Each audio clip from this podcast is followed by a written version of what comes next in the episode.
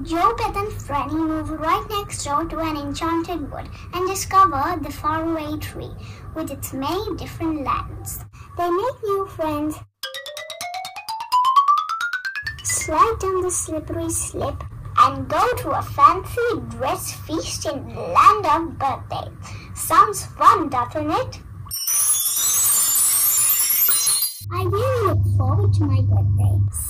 Sometimes I wish it would show up twice a year. So there are two rounds of presents. I got these books on my birthday last year and bedtime has been sorted ever since, or so my mom says. Hi, my name is Myrah. I'm going to tell you about this book that my mom grew up reading. And now I am.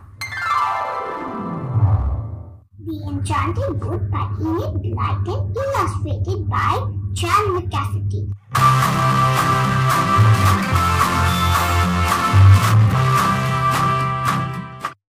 It's the first of the magical faraway tree stories for kids between 6 and 10, which is how old the children in the book are. It's full of curious characters like Angry Pixie, Mr. What's his The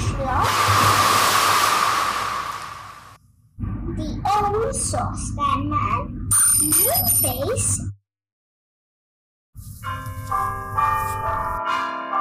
and Silky the Fairy.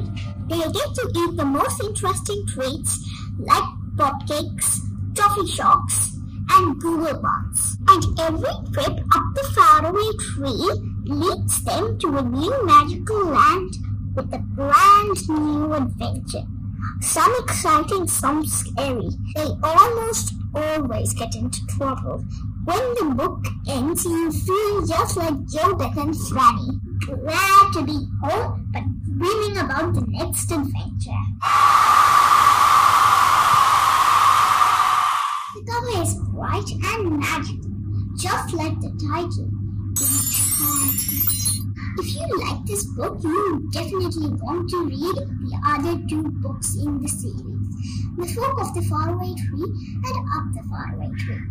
Fun fact! They also have all the books of the series by Kate Winslet. She sounds lovely and goes on for hours, unlike my mom, who reads me one chapter every night. I give the book 4 stars because I wish it had more pictures. Bye for now. Happy reading.